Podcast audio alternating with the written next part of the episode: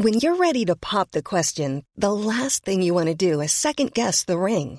At Bluenile.com, you can design a one of a kind ring with the ease and convenience of shopping online. Choose your diamond and setting. When you find the one, you'll get it delivered right to your door. Go to Bluenile.com and use promo code LISTEN to get $50 off your purchase of $500 or more. That's code LISTEN at Bluenile.com for $50 off your purchase.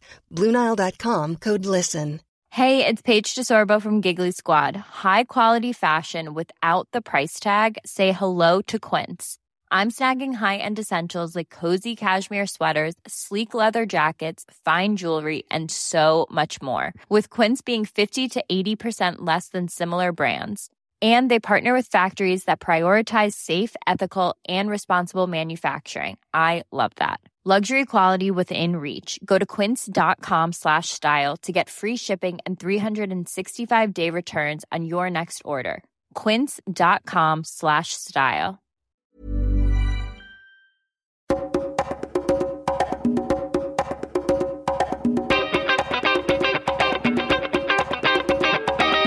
Hello, everyone, and welcome back to Reconsider, our first post election episode, part of the Agora Podcast Network, where we don't do the thinking for you. But this time we decided to do a lot of analysis for you. We're going to be talking about who voted for whom and maybe a little bit of why. Uh, what? so we we got into you know we don't do exit polling but we got into the exit polling and compared a lot of it to 2016 turns out some other people did that as well. Washington post has a good article on it that we link of course. But we uh, decided to get a little more granular and not just present exit polling data because by god you don't want that in a podcast anyway. Um, but we decided to try to answer some specific questions that people might have. I think a lot of them if you're if you're not a republican the primary question was Shwa? about a lot of this stuff uh, about a lot of like who who voted for trump and who voted for biden so we want to get into some of the details about some trends that stuck out and then untangling some of those trends and and i think answering some questions about or uh, speculating a little bit or, or helping us understand a little bit better some of the groups that voted for Biden that were a surprise and voted for Trump that were a surprise because there were definitely both groups. There were definitely people who came out for each president that I think generally the pollsters weren't expecting. So I want to ask you, Eric, a teaser question for the end of the episode. Mm. After after we walk through this data, I want to refer back to a prior episode that we did about the reorganization of political parties over time. And I want to ask you if yeah if you think that this is what we're witnessing based on the data we're seeing or not. But we'll get back to it. Yeah. Yeah. I, it's, you know, it's funny. I was going to say, oh, I'm afraid of predicting things. But it turns out on Tuesday night, I predicted every single electoral vote correctly, which I was very excited by. So, those of you who missed it, we had Xander and I hosted uh, our own. You've all seen the John King memes running around with the magic wall, possibly on cocaine. Well, I was on beer and uh, running around with my own magic wall on Facebook Live. We will do this again for the midterms because it was such a good time. People actually had fun on election night in 2020, and they were probably the only ones in America. and uh, unless you're Biden's campaign manager, that they were probably having a good time. But anyway, so Biden won, uh, and he he in winning he took back Pennsylvania, Wisconsin, and Michigan, and flipped Arizona blue for the first time since 1996 and Georgia Blue for the first time since 1992, which, for those of us who were born in the 80s, just remember, folks, this is getting on 30 years ago. If you don't feel old yet, you will by the end of this episode.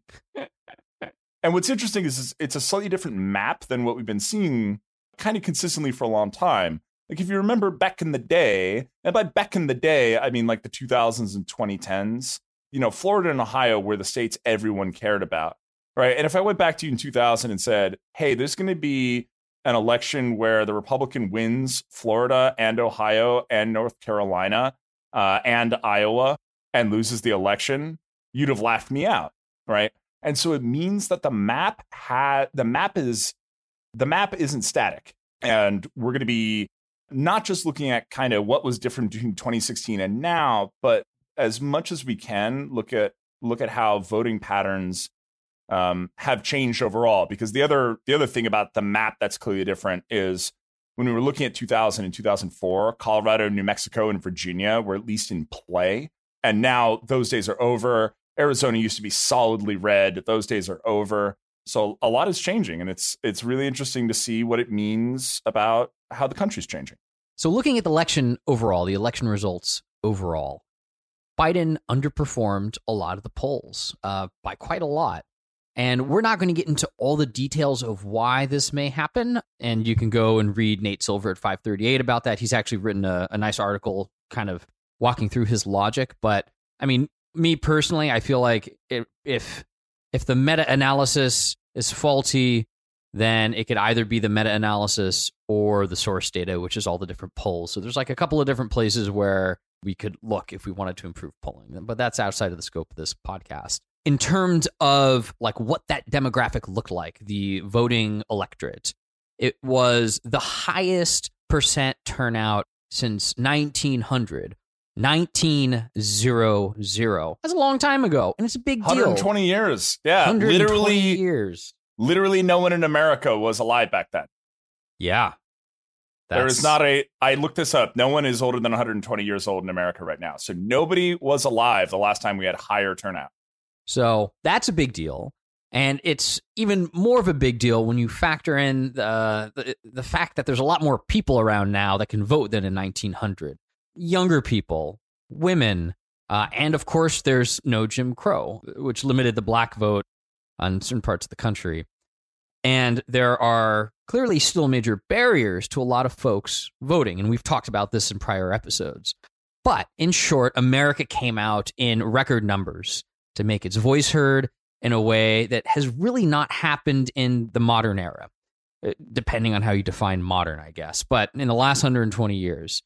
So while Biden underperformed his polls, and that makes a lot of people feel disappointed if they're Democrats, uh, it is a big win, historically speaking. And here's why Biden received at least 15.9% of the vote as some more votes from big blue states get counted. That might squeak up to 51%, but 50.9%, let's just ship it for now, uh, is what he received, which, you know, Obama did a lot better. And there are, you know, it's not a huge vote total unless we only look at. Unless we only look at challengers to incumbent presidents, right? So this doesn't happen all that often, right? Kerry ran against Bush. Romney ran against Obama, Clinton ran against H.W. Bush, etc. And none of them, no one, no challenger to an incumbent president has gotten this share of the vote or higher since FDR in 1932 when he beat Hoover.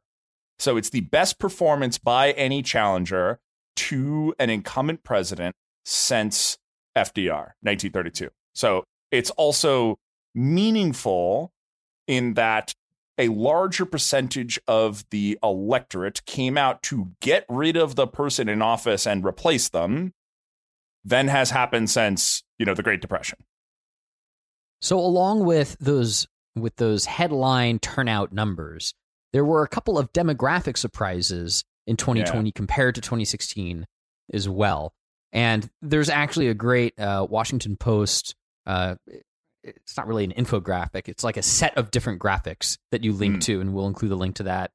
That a lot of these numbers come from, and if you're having trouble visualizing what exactly we're talking about, this will help. It kind of has like arrows pointing in the right direction and whatnot. But to get into the detail, Trump did much better among Black Americans in 2020 than he did in 2016. So in 2020, he got 12% of the Black American vote, and in 2016, he got 8%. Yeah, and that, of course, I think surprises a lot of Democrats and in particular progressives, given the president's response to the Black Lives Matter protests, et cetera. And so we'll we'll do a little bit of speculating uh, as to why, based on some interviews and, and other data. Trump also did better among Latino Americans than in 2016. So with with Black Americans, he did essentially 50% better, right? 12 rather than 8%. Among Latino Americans, uh, he had 32 rather than 28 percent, so a seventh better. Not not nearly as big a difference. Um, although some different, we're using the New York Times exit polls. Um, if you look at some different exit polls, he might have done even better. But uh, one thing to keep in mind is a lot of articles came out right after the election, looking at a lot of a lot of results, and and a lot of stuff hadn't been counted yet, so we're still kind of doing the reckoning. Um, but it does seem he did better among Latino Americans than previously. Similarly, uh, a surprise to you know, there's a lot of articles. If you go look up, you know, Trump uh, Latino voters, you see all these articles from you know res- respectable but left leaning journalism such as the Atlantic and the Washington Post and the New York Times and et cetera, et cetera, that that are grappling with that, right? That say that, that essentially say you shouldn't have been surprised, but acknowledging that if you're a reader of that uh, uh, if you're a reader of those newspapers, you probably were. Right, and the the summary explanation, the nutshell is there there is no Latino vote. There are lots right. of different Latino Americans in the U.S. that can vote that have very different and varied identities. Yeah, and we'll get more into that later. Yeah. So even though Trump did better among many voters of color, Note that Biden still cleaned up among voters of color, right? He won 88% of Black Americans and nearly 70% of Latino Americans. And the total share of white voters was down by 4%. So what this means is that this, this uh, non-white voting group was larger by 4% comparatively to, or compared to 2016. So even though Trump did slightly better among that group, Biden still had such an advantage that their relatively higher turnout um, was a big part of his victory. In particular, in uh, from the exit polling I looked at in Pennsylvania, Michigan, Nevada, and Georgia. Again, even though he didn't perform as well with those groups because as Clinton did in terms of total percentage, because so many more Latino Americans and Black Americans vote Democrat than they do Republican, and because they made up a larger share of the electorate this year in uh, you know in many states this ended up being very important. And uh, i think is a is a flag post moment that both democrats and republicans should be paying attention to regarding future elections as uh, winning winning the white american vote and and we're going to talk about why we hate these kind of demographic blocks but but in in insofar as people think about appealing to white Americans versus Americans of color, appealing to white Americans becomes less and less, or appealing exclusively to white Americans becomes less and less viable over time. Now, what about if you split this data, this voting data, uh, economically instead of by you know these large racial blocks that you know we don't necessarily like?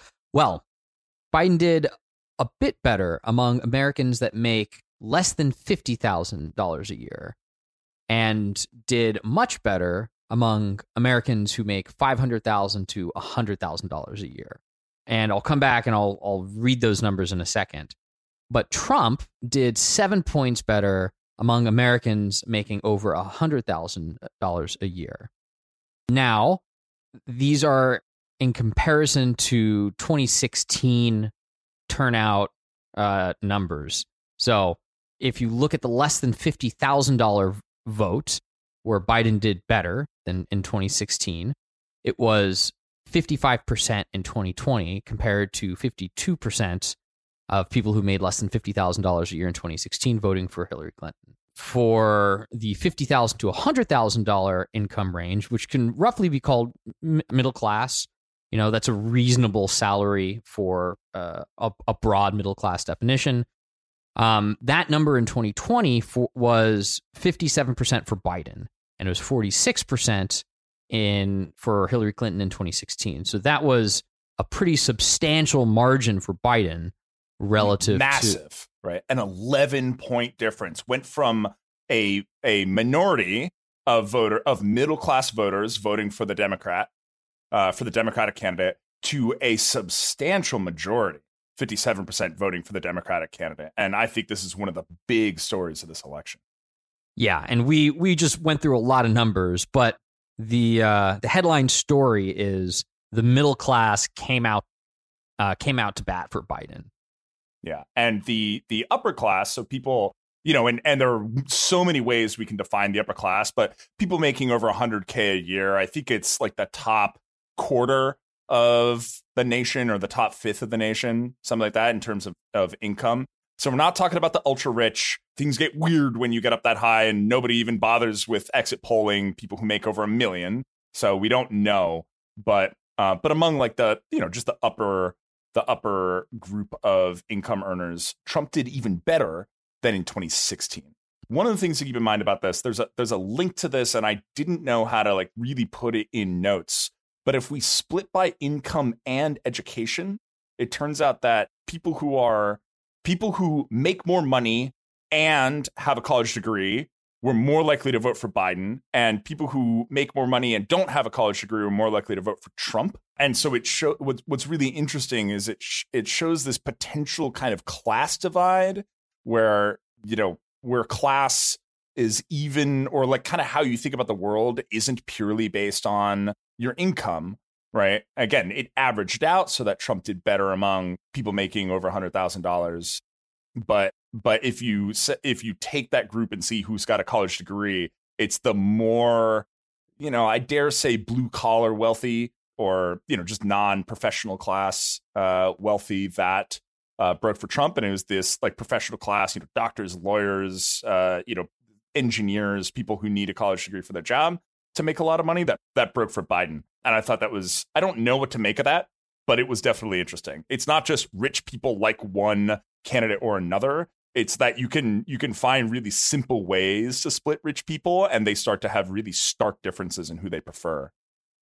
And speaking of the economy biden did really well in prosperous urban areas including flipping a number of them such as phoenix which was a big part of his win in arizona and there's been a trend since about 2000 that the better that an urban area is doing economically the more likely it is to vote democratic um, and this year, Trump actually did better compared to 2016 among places that are struggling. And we'll come back to this in a little bit more detail later. Yeah, because it's complex and surprising in, in, you know, versus your, well, yeah, we'll get to it, but there's a lot of kind of a conventional storytelling about elections that that challenges. Um, I think the, so we talked about the middle class being a major headline. We talked about the the growth of non-white voters being a major headline headline major headline uh, number three is that Biden did way way better among independents and moderates than Clinton. In both cases, 12 points better. So going from I'm not even going to read the numbers, but but for independents and people who identify as moderate, there's a 12 point swing towards Biden. And you know, and, and so one story you could tell from that is that like the le- the less partisan Americans in 2016 preferred Trump. Trump got a small majority of, or he got a majority of independents in 2016, and in 2020 they changed their mind and said uh, we want Biden instead. And well, change their mind's the wrong thing, right? Biden and Clinton are not interchangeable, but they voted for the Republican in 2016 with some major, you know, with a majority, and they voted for the Democrat in 2020 with a majority. Um, but what's interesting is turnout among independents was actually meaningfully lower by by five points. And what I think that means is that you just had this massive surge of hyper motivated Republicans and Democrats coming out to vote. So um, because turnout's up everywhere, right? Like every group came out in in higher numbers this year than 2016 the fact that independents make up a smaller share is that Republicans and Democrats were even more motivated, even more more motivated than independents were. And that's not terribly surprising, right? Uh, we've we've shown in Wedge and all this stuff over and over again that the more partisan you are, the more likely you are to vote. And America seems more partisan than before. Independents tend to be a little bit less you know devoted to one side or the other so they're going to be a little bit less motivated comparatively less motivated. They're more motivated than they were in 2016 but not as much more motivated as the republicans and the democrats if that makes sense. Another important story from the election this year was a stronger than ever urban or rural divide which maybe a lot of people wouldn't be surprised necessarily to hear but the essence of it is the chances that you vote democratic increase as population density in an area increases. So the more urban an area is, the more likely it was that someone voted Democrat in 2020. Biden also massively outperformed conventional Democrats with US veterans. So he won 44% of the veteran vote compared to Clinton's 34% four years ago. Yeah. Uh, which, which, you know, veterans are 13% of the population. It's meaningful. And so, you know, again, veterans still voted majority Trump, but it was a very small majority for the first time in a very, very long time voting for, you know, uh, that, that a uh, Democratic president started started sneaking up towards half of the veteran population. I, if I recall correctly, the last time was Truman. Hmm. Um, yeah, I believe it was Truman. So, and then among first time voters, the share of the voting population that was first time voters was significantly up 14% versus 10%. So you had all these people that, and you often have about 9 or 10% of the population that are first time voters right? Just because that that's how aging works. And but what's interesting is that this year we had a we had a even bigger even though everyone else came out to vote in big numbers, first time voters came out even more than everyone else to vote. Even and, more bigly. Yeah, exactly. Even more bigly, right? Everything is more, but this is more more. And and um, and and that's actually, you know, in a way, it's delightful just to see a lot of people that uh, haven't voted before coming out to vote and exercising their their rights as Americans. And Biden cleaned up, so he won literally two to one among first time voters. And in 2016, Clinton also won among first time voters, but she won like she won 57 40. And so it was it was like more like one and a half to one. So you had a so you know this strongly suggests that that you had a lot of people that were otherwise kind of just politically disengaged, right, for a long time. Again, huge portion of the population, 150 million people voted. So even if we just think of this 4%, that's like that's 6 million people. So you have this 6 million people who've like, you know, never voted before on top of the other 15 million that had never voted before. But but like had chances in the past and didn't bother, didn't vote in 16, maybe even didn't vote in 12. Um, and they came out in force to vote for Joe Biden. And it's, you know, again, it, I think it's I think it's a meaningful part of the story and why they did. We can speculate about a lot of stuff, but it definitely happened. Planning for your next trip? Elevate your travel style with Quince. Quince has all the jet setting essentials you'll want for your next getaway, like European linen, premium luggage options, buttery soft Italian leather bags, and so much more. And it's all priced at 50 to 80% less than similar brands. Plus, Quince only works with factories that use safe and ethical manufacturing practices. Pack your bags with high-quality essentials you'll be wearing for vacations to come with Quince. Go to quince.com slash trip for free shipping and 365-day returns. Burrow's furniture is built for the way you live. From ensuring easy assembly and disassembly to honoring highly requested new colors for their award-winning seating, they always have their customers in mind. Their modular seating is made out of durable materials to last and grow with you. And with Burrow, you always get fast, free shipping. Get up to 60% off during Burrow's Memorial Day sale at burrow.com slash ACAST. That's burrow.com slash ACAST. burrow.com slash ACAST.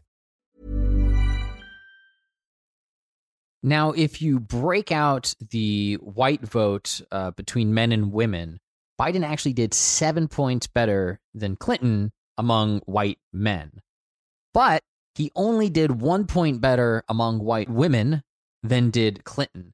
And this is kind of interesting because before the election, uh, we thought, and a lot of folks were writing about how the quote suburban white woman vote was going to be really uh, influential and impactful in the 2020 election, notably as a part of Biden's coalition and the total vote count that he gets. Um, but it turns out, comparatively, the shift among white men from 2016 to 2020 was more important than that suburban white women vote.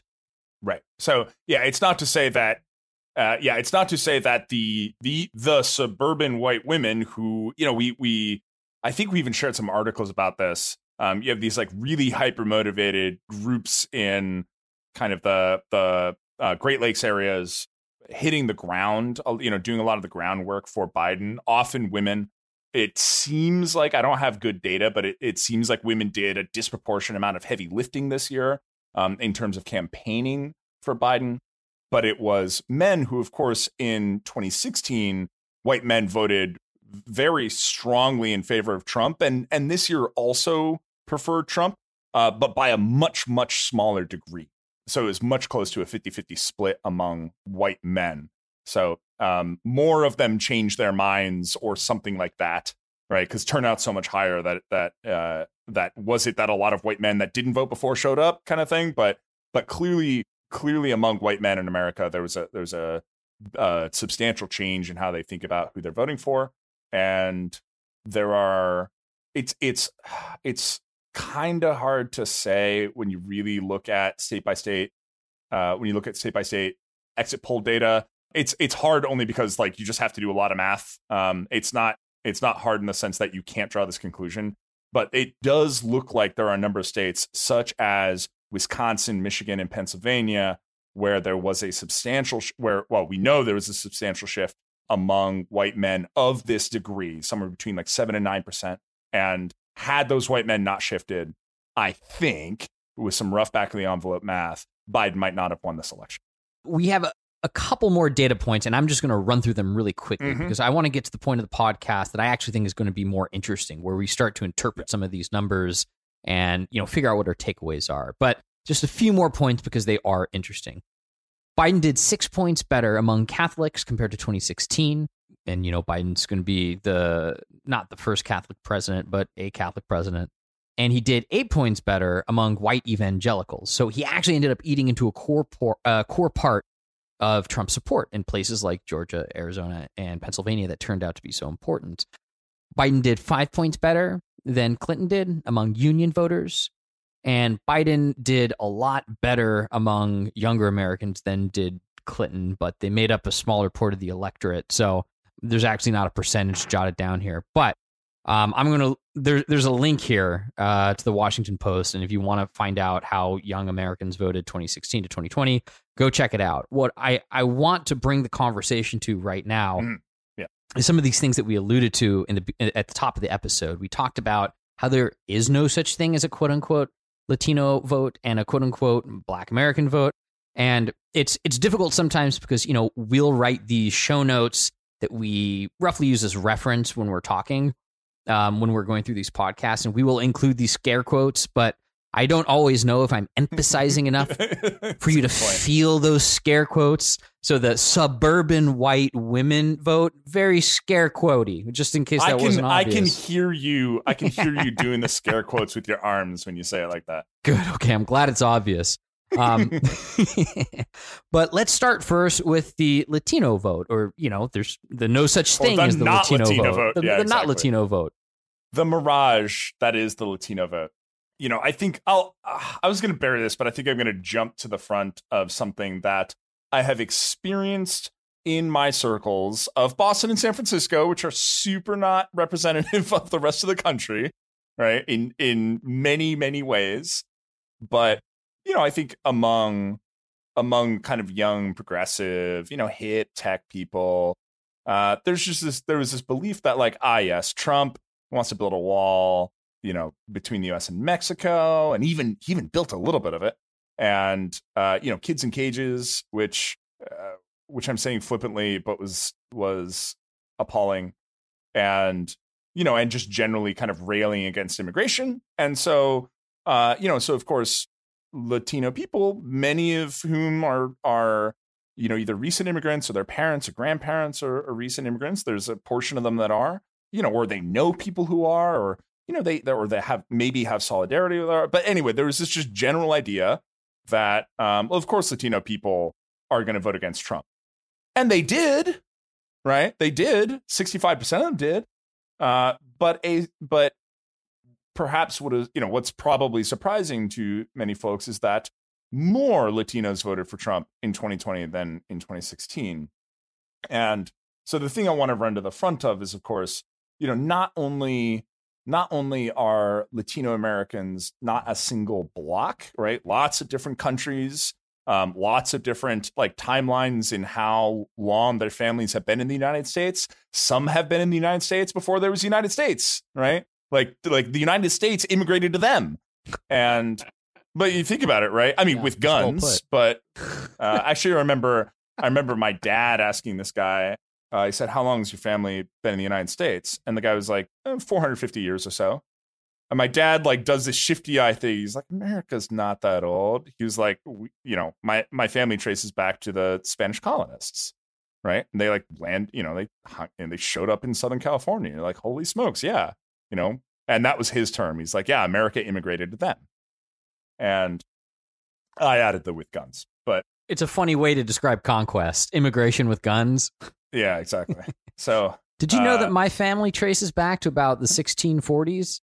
uh, I I figure your family traces back to uh, a few billion years ago, but but when you say to the 1640s, what do you mean? In America, Oh, okay, or what cool. became America. I didn't know that. That's Yeah. neat. Yeah, 1640. That's really early. Yeah, neat. Yeah. Um. So anyway, what's uh what was I about to say? Ah, yes. So so as much as there are many different nationalities and many different you know timelines of of families in the United States, so not all of them are recent immigrants, right?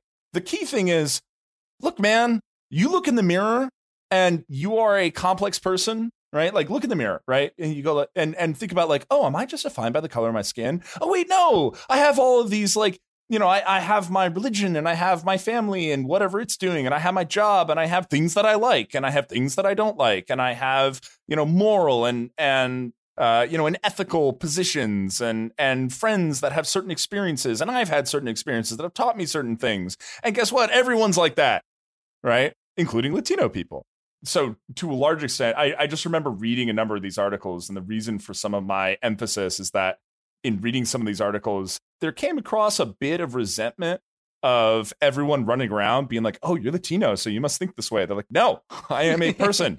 I have my own thoughts right? And like the amount of melanin in my skin has actually surprisingly little to do with what goes on in my brain. Leave me alone. And and so i think that is you know that's a key lesson here. But i think there's there are some there are some like particularly interesting tidbits that we got out of some of these you know some of these articles that go a little bit a little bit past like oh right yes you know people of color are are people as well Yeah, and I think it's worth actually having an early in the episode reconsider moment here.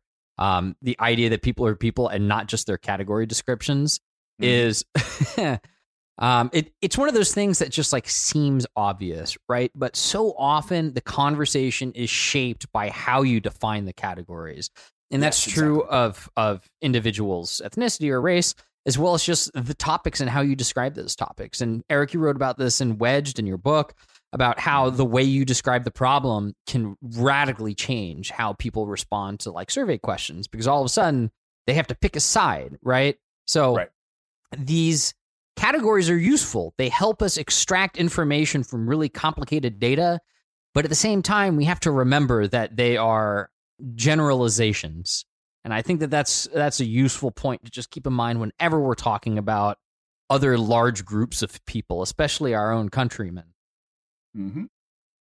So I think two other, maybe three other key points I want to dig into here. And I, Xander, I'm just going to run through it. So one of them is that Latino Americans are disproportionately entrepreneurs in the United States uh, compared to white Americans. And um, one thing we saw in the exit polling is that, again, if you slice and slice and slice and slice, and you get to Latino voters in certain states at certain times, maybe not at certain times because this is all in November, but in certain states, the economy was like disproportionately a deciding factor in who they voted for, especially if they voted for Trump.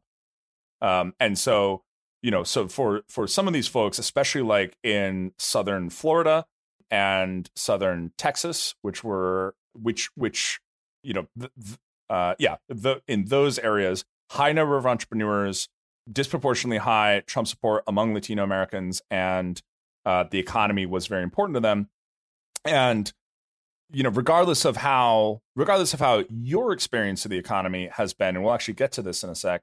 You know, we we what I don't know is like if I am a descendant of Cuban immigrants in Miami or a descendant of like Mexican or El Salvadoran immigrants in southern Texas in those counties, what you know what is the how has the economy changed in the last four years, and because of what policies, right? Um, and and so we could speculate and start to tell some composite stories potentially about maybe life is a lot better for a lot of these folks um, who live in these areas, and um, and so they may be much more thinking like, hey, status quo, carry on. This is actually working out really well. That was one thought.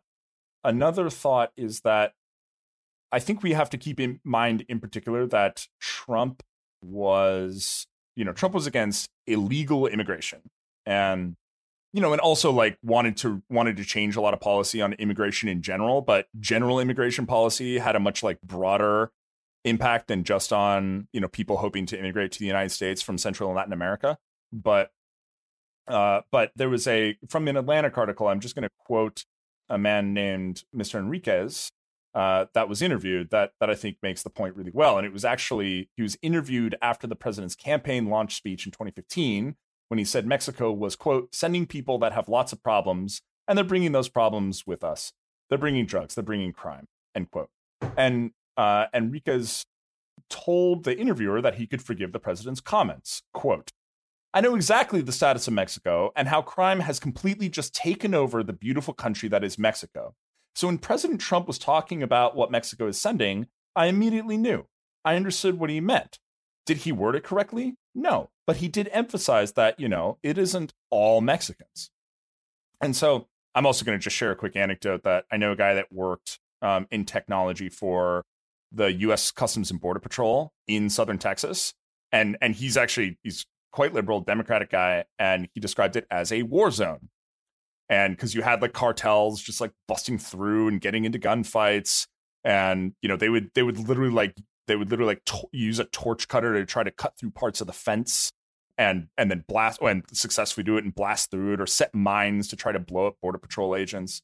And so you know you may have a lot of people that actually like it may surprise a lot of people who don't you know who don't live in southern texas that you have a lot of people who uh, happen to be brown who live in southern texas and they're like yeah a wall would be great right? Because this is kind of scary. So there's all these experiences that that you know that folks of to summarize like different national identities different timelines of how long their families in the united states and so many of them are just like i'm american first that's just my identity.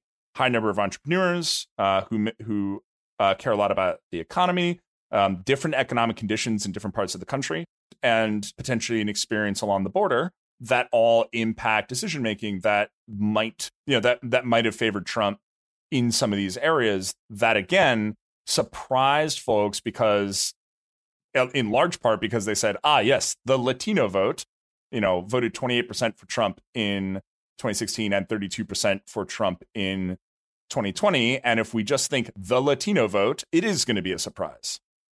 And I think there's a similar story with people wondering, hey, you know, why did black Americans come out in larger proportion for Trump in 2020 than they did in 2016? You know, again, this is uh, uh, this. I mean, I think it may even be a surprise for Trump voters. And uh, as as much as, of course, when you're the winner and, or when things go well for you, you're like, oh yeah, I always thought that. It's like a cognitive bias. But I think it may be a surprise for every everyone. And of course, Black Americans aren't a block, right? Um, you have very different experiences for Black Americans in different parts of the country. Um, you know, the Northeast versus the Deep South versus um, you know versus the West, and and again, while Trump did better generally among Black Americans, state by state, it varied wildly. So, for example, in Pennsylvania, Biden did six points better than Clinton did among Black Americans, and it was a big part of him winning the uh, winning the state.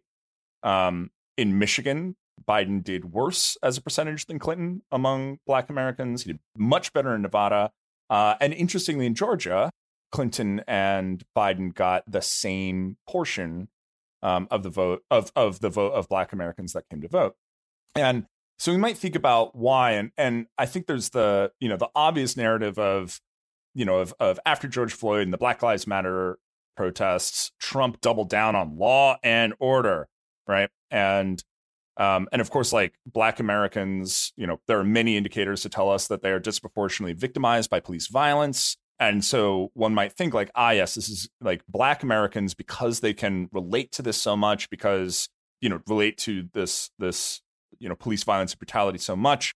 Um, the president seems to be doubling down on on you know the the cops should be able to be tough guys in order to you know preserve law and order and and so like not care about this problem um, whereas of course democrats are you know you had uh, chuck schumer and nancy pelosi with the the whatever gosh i forget the name the the scarves like you know kneeling and holding up the black lives matter fist like why aren't why aren't more black americans voting for for the democrats rather than republicans? What the heck happened?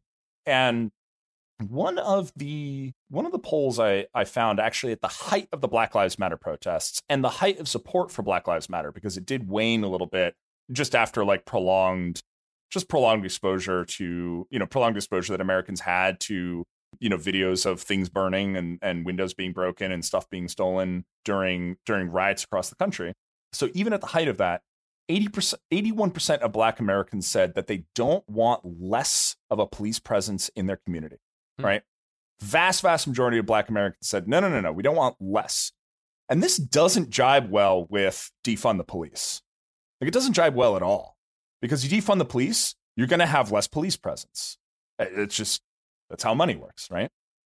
And one of the things, my my own speculation here is that it's probably the case that again, depending on if if you're a black American, depending who you are, where you live, what like you know uh, what crime is like around you how safe your neighborhood is and and what experience you've had with the police you know this this number of 81% suggests that the the vast majority of black americans and again it's going to differ where you are and and what your experience was but value the police as being very important parts of their health and safety.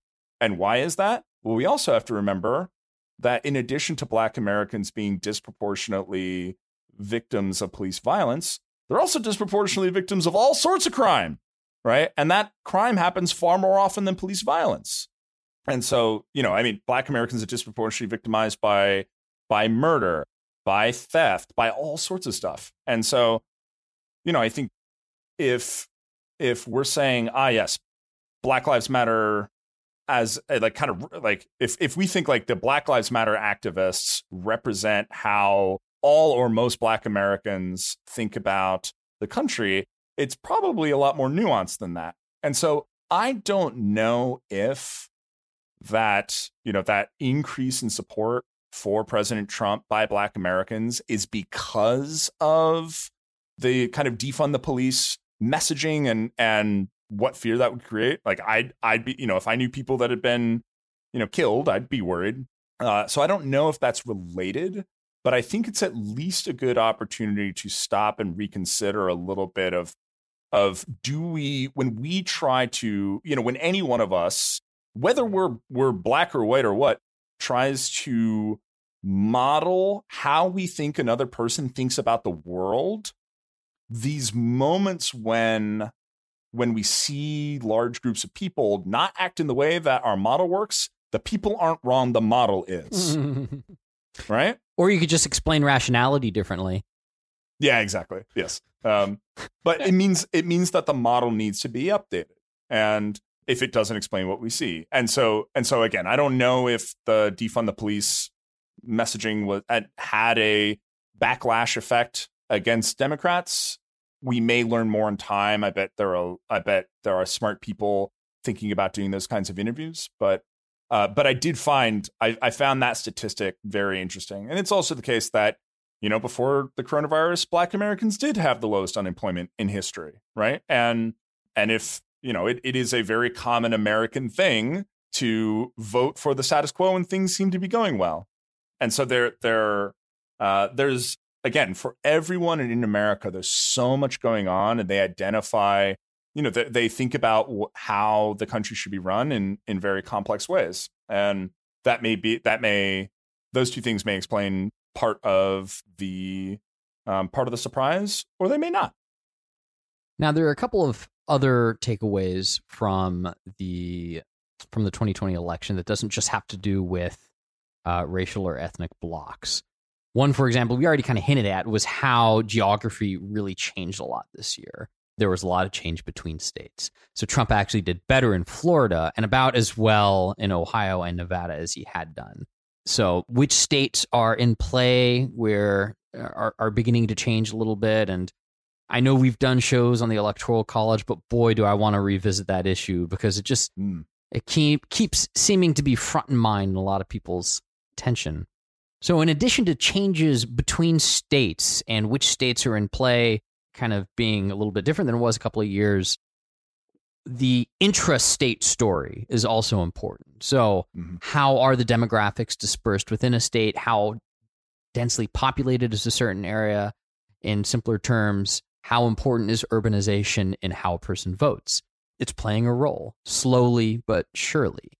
Urban areas continue to grow faster than rural ones, and it continues to happen basically dispropor- uh, disproportionately in places like Atlanta, Phoenix, Dallas, Houston, Austin. Um, it turns out that Texas has six of the top 15 fastest growing urban areas uh, in the country, and three of the top four, if you want to slice it a little bit differently.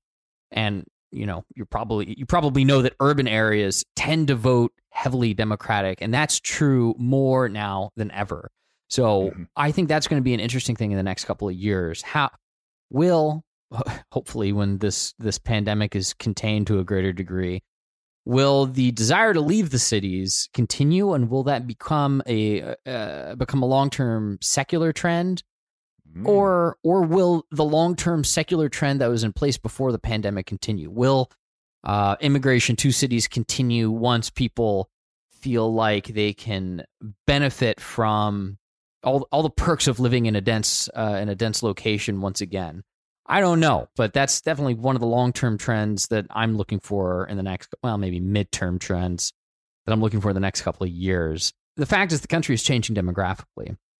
Uh, the Hispanic population increased from about 16% of, of the population to about 18%. Although, to be fair, Eric, you made you, you did most of the work on on this particular episode, and I don't see which years those are for. Oh, yes. Thank you. Uh, between censuses. So 2010 to 2020. There you go. So the Hispanic population increased from 16% in 2010 to 18% in 2020.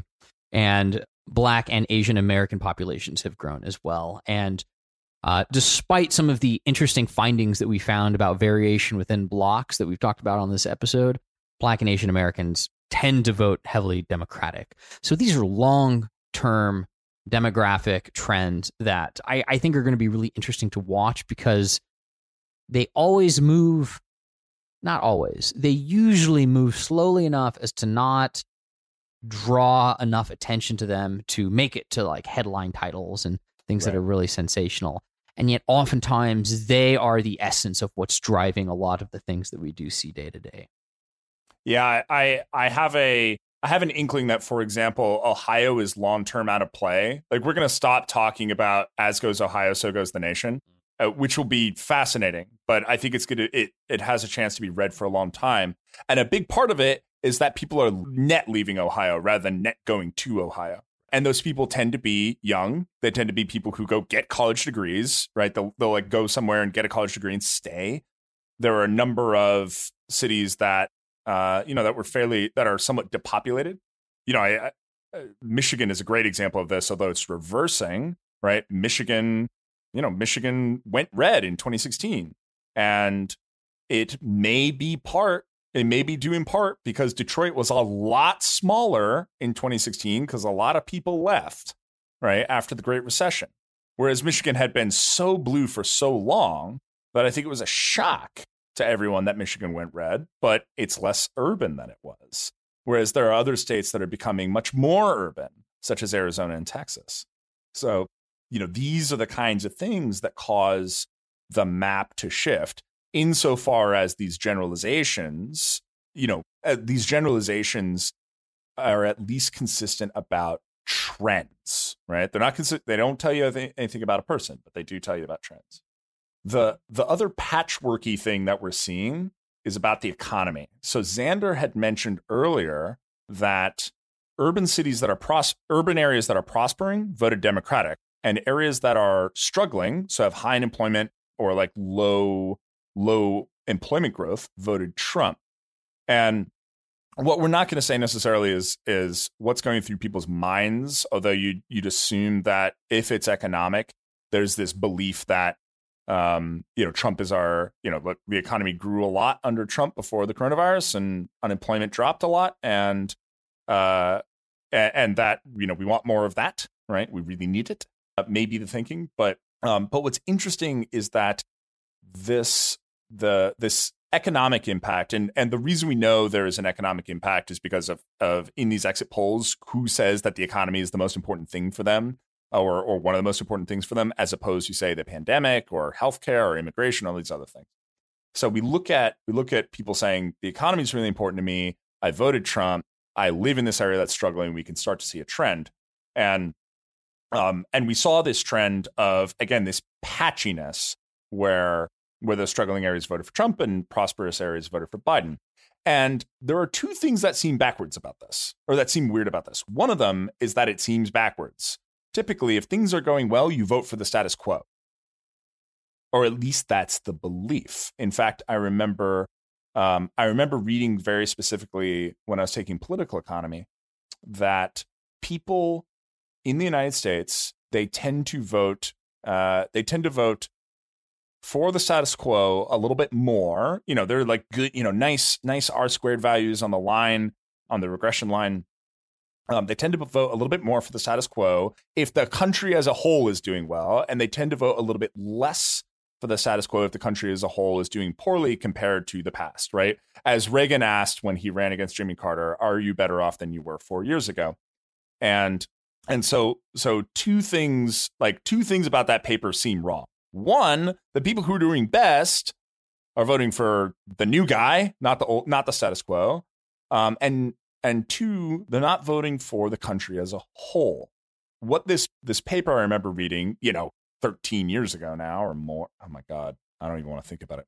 Um, but uh, but what it was saying was that interesting, and it's an old paper. It's kind of a canon in the political science world.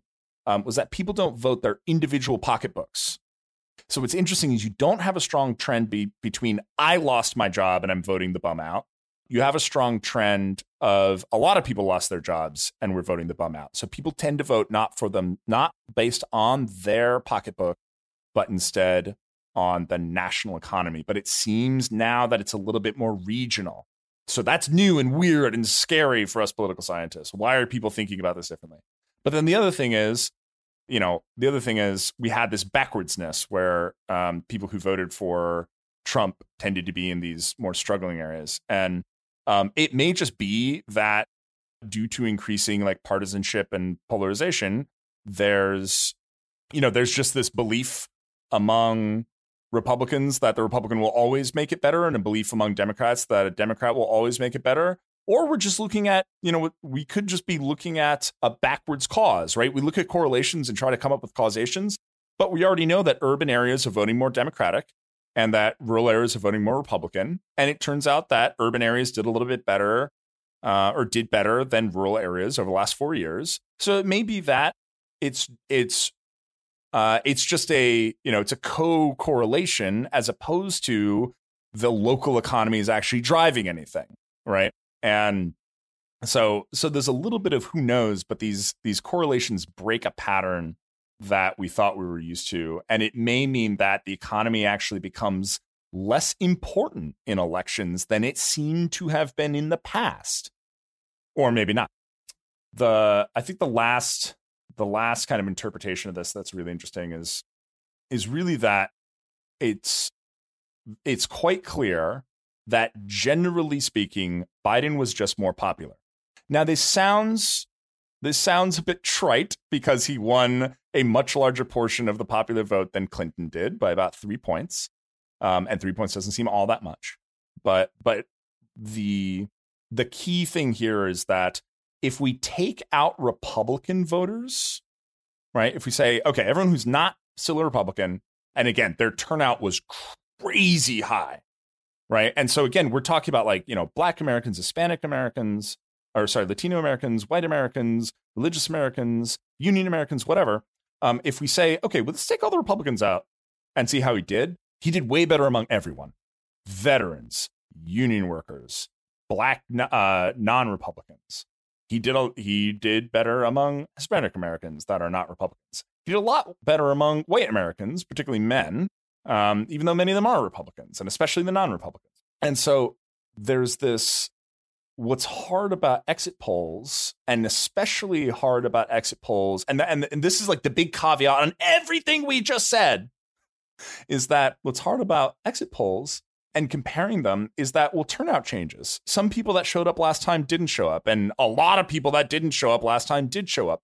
And so you see these things shift and so so it, it's still very difficult to say unless you are following individuals right and tracing those individuals it's very hard to pick out exactly what's a change due to new people showing up with a perspective that they just didn't express last time at the polls and what is people actually changing their minds? Um, this is made all the more complicated by the fact that it's harder to exit poll people who voted by mail, right? Um, they can try, they have phone calls, stuff like that. I actually got an exit poll. I got a vote by mail exit poll, which was cool. So, so that makes things a little bit more wonky. But, but ultimately, you know, ultimately, it can look like someone is you know, it, it, can look like if you just compare these exit polls and vote counts, like, oh, these guys are roughly equally popular. But remember that a vote, a, a vote is a combination of popularity and motivation, right?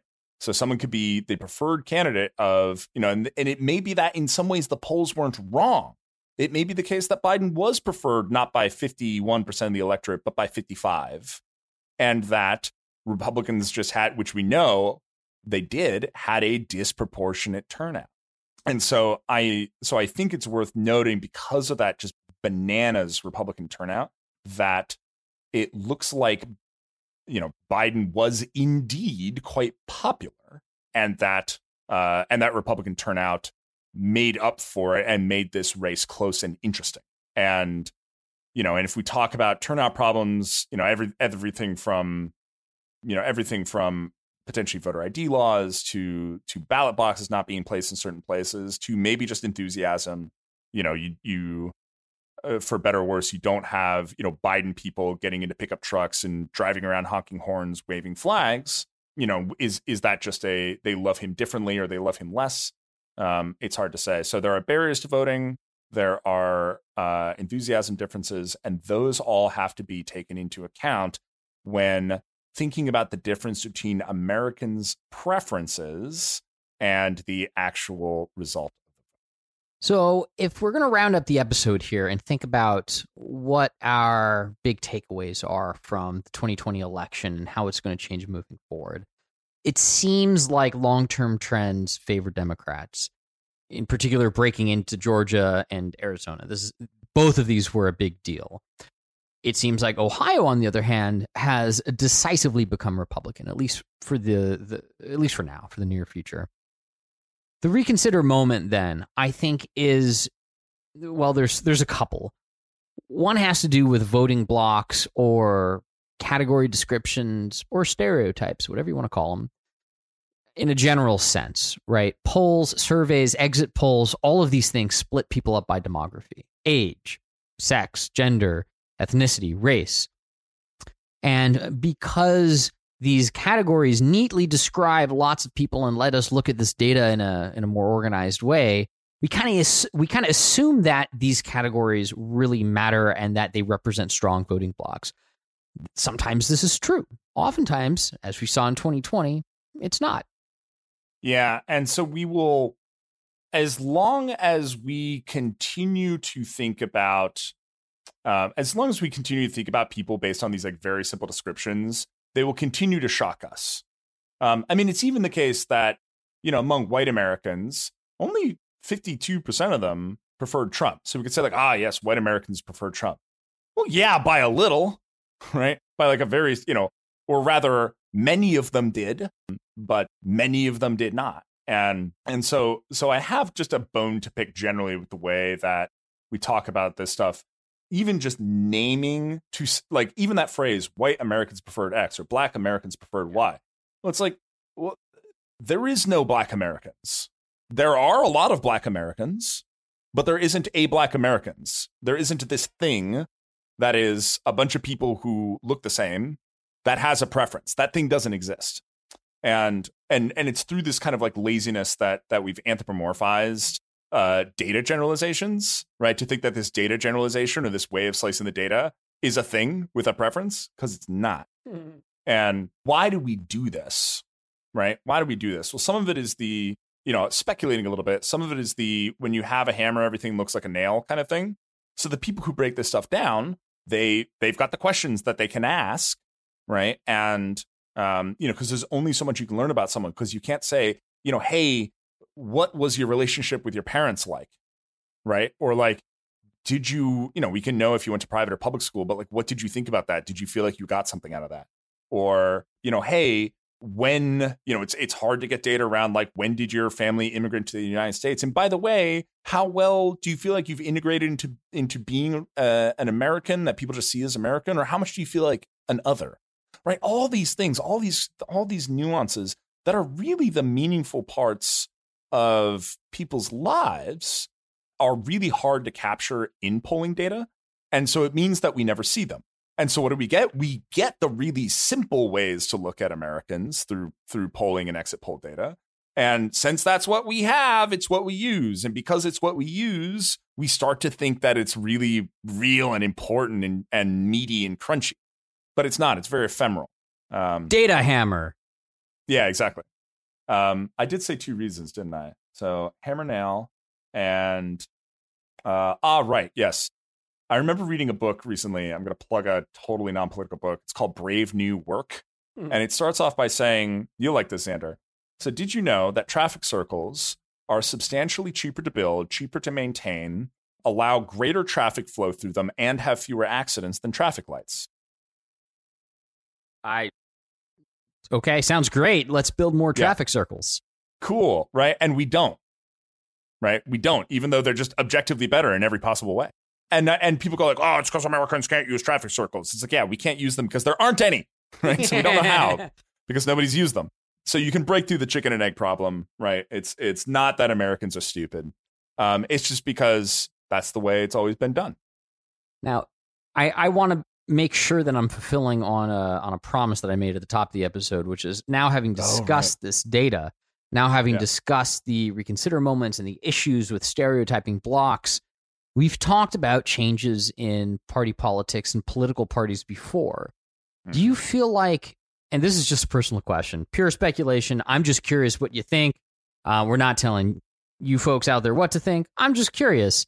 Do you think that the Republican Party is still headed for a repositioning, a regrouping? Is the Democratic Party heading for one? Yeah, because I had said I, I, have I had made this call over and over again uh, because I looked at the polling data and I said the Republicans are going to get curb stomped in this election. Um, just you know, you look at you look at you know the Nate Silver's kind of average uh average turnout for for Biden it was like 55 40 or like 53 45 yeah 53 45 or something like that. And i thought he might actually outperform it even. Um, so i was super wrong. But you know you have a win like that and it gets people to do a little bit of soul searching in a way that someone squeaking by doesn't. Although again defeating an incumbent president is meaningful.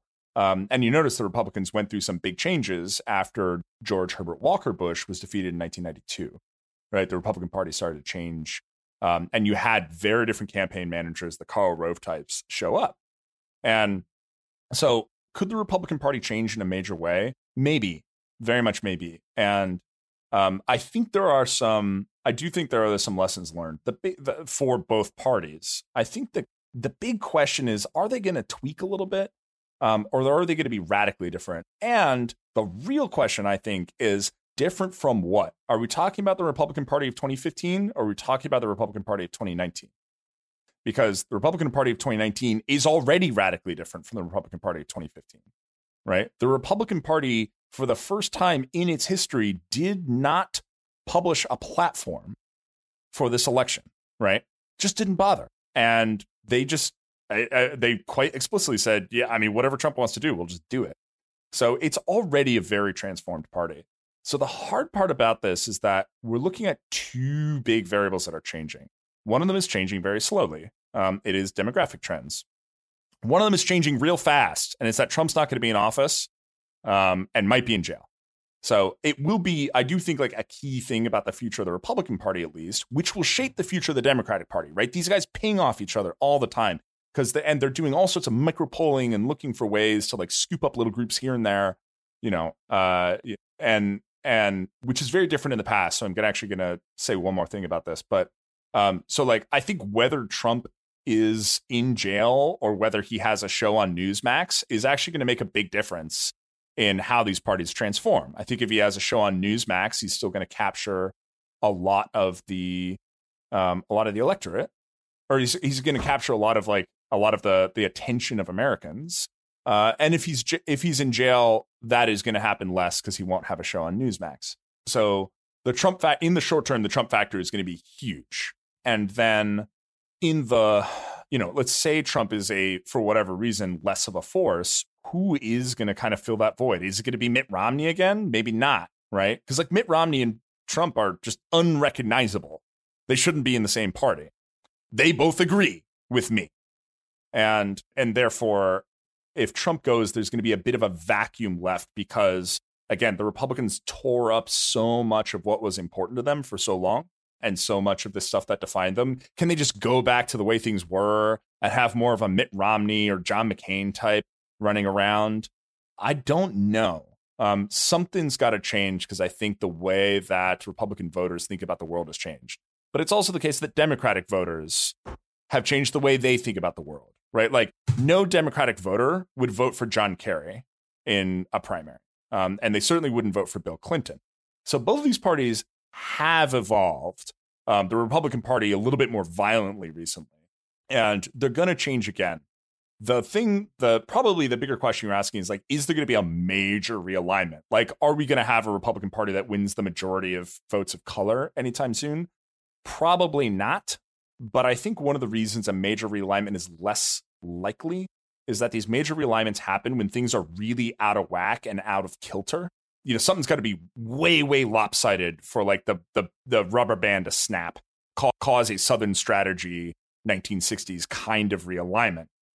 And I think the reason that's less likely is that there's so much better access to data and so much better, you know, so much better uh, kind of not just data about what what voters want because that's one thing, but data about how messaging is resonating with them, which is way more important. That I think you're going to constantly have competition around the margins for a combination of undecided voters and turnout that can evolve very quickly, but doesn't have to have the kind of violent realignment that we saw in you know the 1860s and then the 1960s.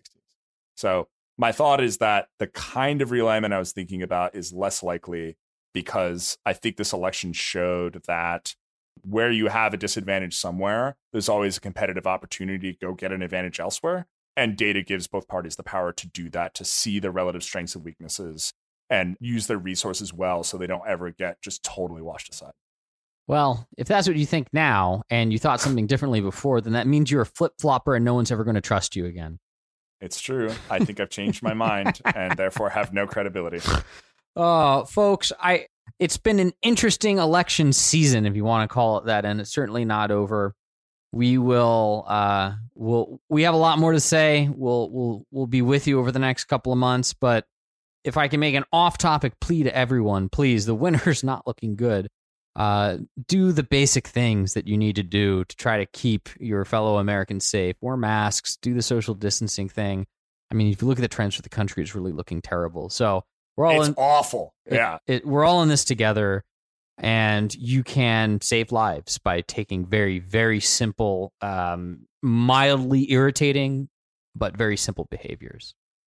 Well, sometimes quite fashionable. I was telling Xander when I like when I when I saw him saw a photo of him with a mask, like Xander in a black mask is like mwah, very tactical. Black mask and sunglasses, very tactical, mysterious, cool.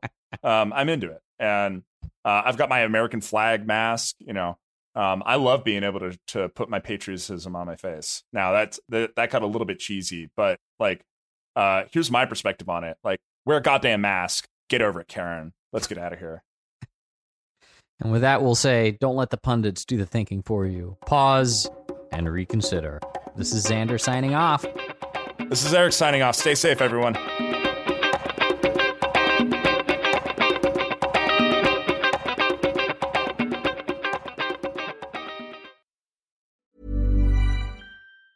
Planning for your next trip? Elevate your travel style with Quince. Quince has all the jet setting essentials you'll want for your next getaway, like European linen, premium luggage options, buttery soft Italian leather bags, and so much more. And it's all priced at 50 to 80% less than similar brands. Plus, Quince only works with factories that use safe and ethical manufacturing practices. Pack your bags with high-quality essentials you'll be wearing for vacations to come with Quince. Go to quince.com slash trip for free shipping and 365-day returns. When you need mealtime inspiration, it's worth shopping Kroger, where you'll find over 30,000 mouthwatering choices that excite your inner foodie. And no matter what tasty choice you make, you'll enjoy our everyday low prices, plus extra ways to save, like digital coupons worth over $600 each week. You can also save up to $1 off per gallon at the pump with fuel points. More savings and more inspiring flavors make shopping Kroger worth it every time. Kroger, fresh for everyone. Fuel restrictions apply.